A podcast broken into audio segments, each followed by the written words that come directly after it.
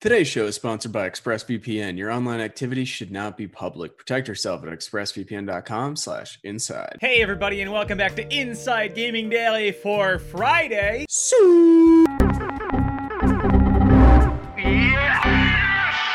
So here's a scary question for Friday. Get a little spooky going into the weekend since we all need a little more fear and uncertainty in our lives. Could Nintendo be the target of a hostile takeover? Tonight on Dateline Gaming. Oh no, Mario is being threatened by evil shareholders. He's a plumber. Corporate intrigue is not his forte. The coastal elites are coming after my good hard-earned money. Maybe he's the CEO of like Roto Rooter. Activist investors want the seats on my board. But yeah, it does sound like a crazy question. But right now, Nintendo actually is being targeted by an investor group that's buying up a stake in the company, and they want some changes, baby. Yeah, it's called Koopa Limited, Bowser Holdings. Mario brand condoms? No.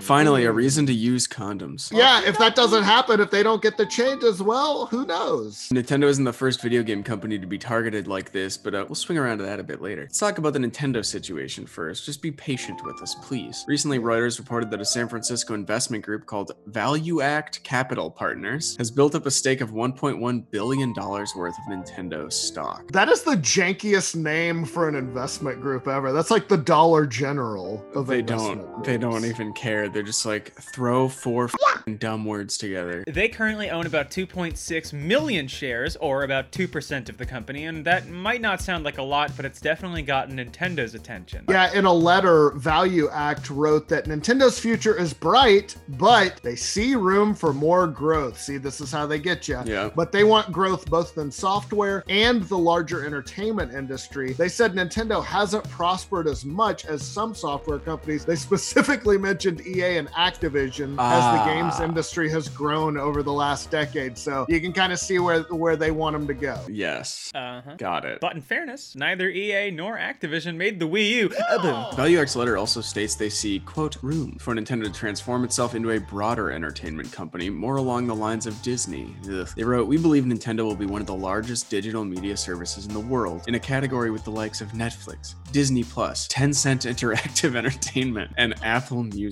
And Enron. One day we hope Nintendo can ruin Star Wars 2. God willing. Yeah, over the years, lots of investors have been frustrated with Nintendo, claiming that they don't do enough with their IP outside of video games. Meanwhile, the rest of the world has said, Thank you. Thank you for not doing anything outside of video games. Yeah, wait. They're definitely not doing an Illumination, a Mario movie, and a Universal Park. But yeah, it does. This has been a complaint with Nintendo for a while from investors. They they wanted them to get into mobile quicker than Nintendo did. It sounds like ValueAct is trying to push Nintendo along those lines to produce stuff like more Mario movies. There have been movies with Nintendo characters in the past, varying degrees of success, to put it Yeah. nicely. These days, everybody's all about making new franchises, and Nintendo has one of the most recognizable rosters on the planet. And in the last couple of years, we've seen reports that Nintendo is going to get more and more into the movie business. Oh no. As far back as 2015, people like Shigeru Miyamoto have said that Nint- Nintendo has been eyeing a return to movies. Maybe that isn't happening fast enough for investors. It's their money and they need it now. They have a structured settlement and they need cash now. That's right. Well, they should call JG Wentworth. Just kind of bringing it all the way home. I have some weird stains on my pants. And so now we've got activist investors like ValueAct. They'll buy up stakes in a company in order to get ownership to listen to their demands or suggestions for changes. What is that? Cocoa powder?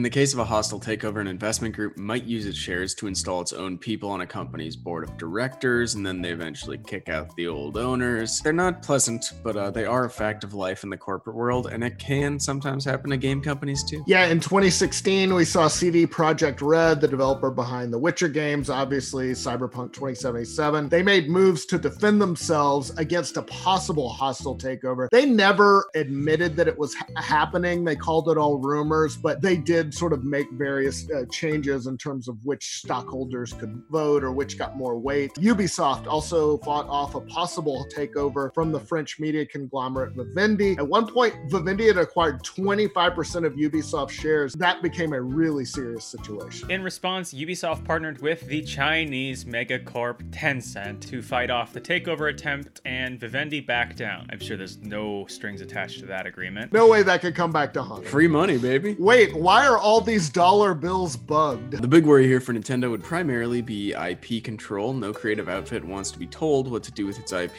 The idea of having an outside group come in and not only make business decisions, but creative decisions for something like Mario would certainly make Nintendo anxious. There would definitely be annual Zeldas and annual Marios. And maybe on other systems. So yeah, it's not really typical to see hostile takeovers in creative industries because if you start that, then you'll lose like directors, producers, artists. What you bought is just a shell of what it was. You don't have the talent you wanted to acquire in the first place. There is some good news here for Nintendo. For one, ValueAct doesn't have a reputation for pursuing takeovers. Instead, Reuters reported they prefer to work behind the scenes with management. So, unlike some others, it doesn't sound like they just sort of want to gobble up shares and immediately install board members and kind of start that process. In their letter, ValueAct did not ask for board representation, but said that they could offer relevant guidance and experience to help Nintendo. Have you heard of this thing called FIFA Ultimate Team? 2K20. It's called a slot machine, and we think it would really help Animal Crossing. A Nintendo spokesman told Reuters, We are aware that ValueAct is holding a stake, and we've been engaged in a dialogue with them. We don't disclose content of our dialogue with our investors. They don't kiss and tell, baby. And in their letter, ValueAct, uh, they also sounded all kumbaya saying that management has been, quote, welcoming to those who take the time to understand the unique Nintendo way. I'm sure Nintendo is more than welcoming with open arms this activist Yeah. group of American investors to take one of their most cherished companies. Have you Uh-uh. considered giving Link a gun? So everything sounds friendly now, but who knows if that could change in the future? And obviously, if Nintendo was taken over, that would have huge ramifications in the video game industry. Nintendo is famous for doing things its own way. Sometimes it doesn't work out spectacularly, and sometimes it mm-hmm. does kind of also spectacularly, I guess. Yeah. But you can bet that that would change under a more traditional corporate owner. Yeah, they provide a lot of creativity and originality for an industry that's kind of notorious for copying the last thing that worked. Yeah, nobody else would have put out a Switch. Sony's done handhelds, but Nintendo is constantly,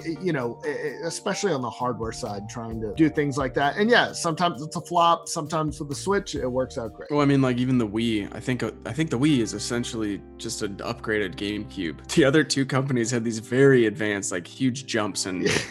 Technology. Yeah, and the Switch, they were just like, this runs on a cell phone CPU and friendship. And everyone's like, I will take 20 of them. Yep. Yeah, Nintendo leadership was actually asked last year about the possibility of a hostile takeover in response to a shareholder question. This was in 2019. Company president Shuntaro Furukawa said they had not adopted any anti takeover measures, but he said Nintendo did have the necessary systems in place to counter it should it ever happen. He didn't get into specifics. He did say that going forward, we will continue to investigate how we would respond to a hostile takeover. So this has been a topic of concern for a while now. But meanwhile, Nintendo is riding high thanks to the Switch and the coronavirus. Yeah, they're going to report fourth quarter earnings next week, and those are expected to be very good. That quarter was from January to March, and it'll include the first 12 days of sales for Animal Crossing New Horizons, and we're pretty sure those are going to be very, very good, considering how popular the game is. Some analysts think that Nintendo is going to post earnings of 505 million bucks for the quarter. That would be an 80% jump. That's huge. Basically, it would be a return to the profits Nintendo hasn't seen since the days of the Wii, the good old Yeah. days. So since mid-March, Nintendo stock has shot up nearly 40% due to the sales of Animal Crossing as well as Switches, which of course was driven by the fact that lots of people have been turning to video games to stave off the boredom of quarantine. I wonder if it's working. Is it working for you? No. Yeah, same. So business is booming for Nintendo, but there's one possible problem. Its slate of upcoming games is looking kind of bare. While there are still lots of indie games releasing on the Switch every week, every hour, I feel like there's 1,700 Yeah, more oh, games yeah. in the eShop. Animal Crossing is the last heavy hitter that we might see for a while. What about Nikaro no Shinatsinta Sunda 3? Redux?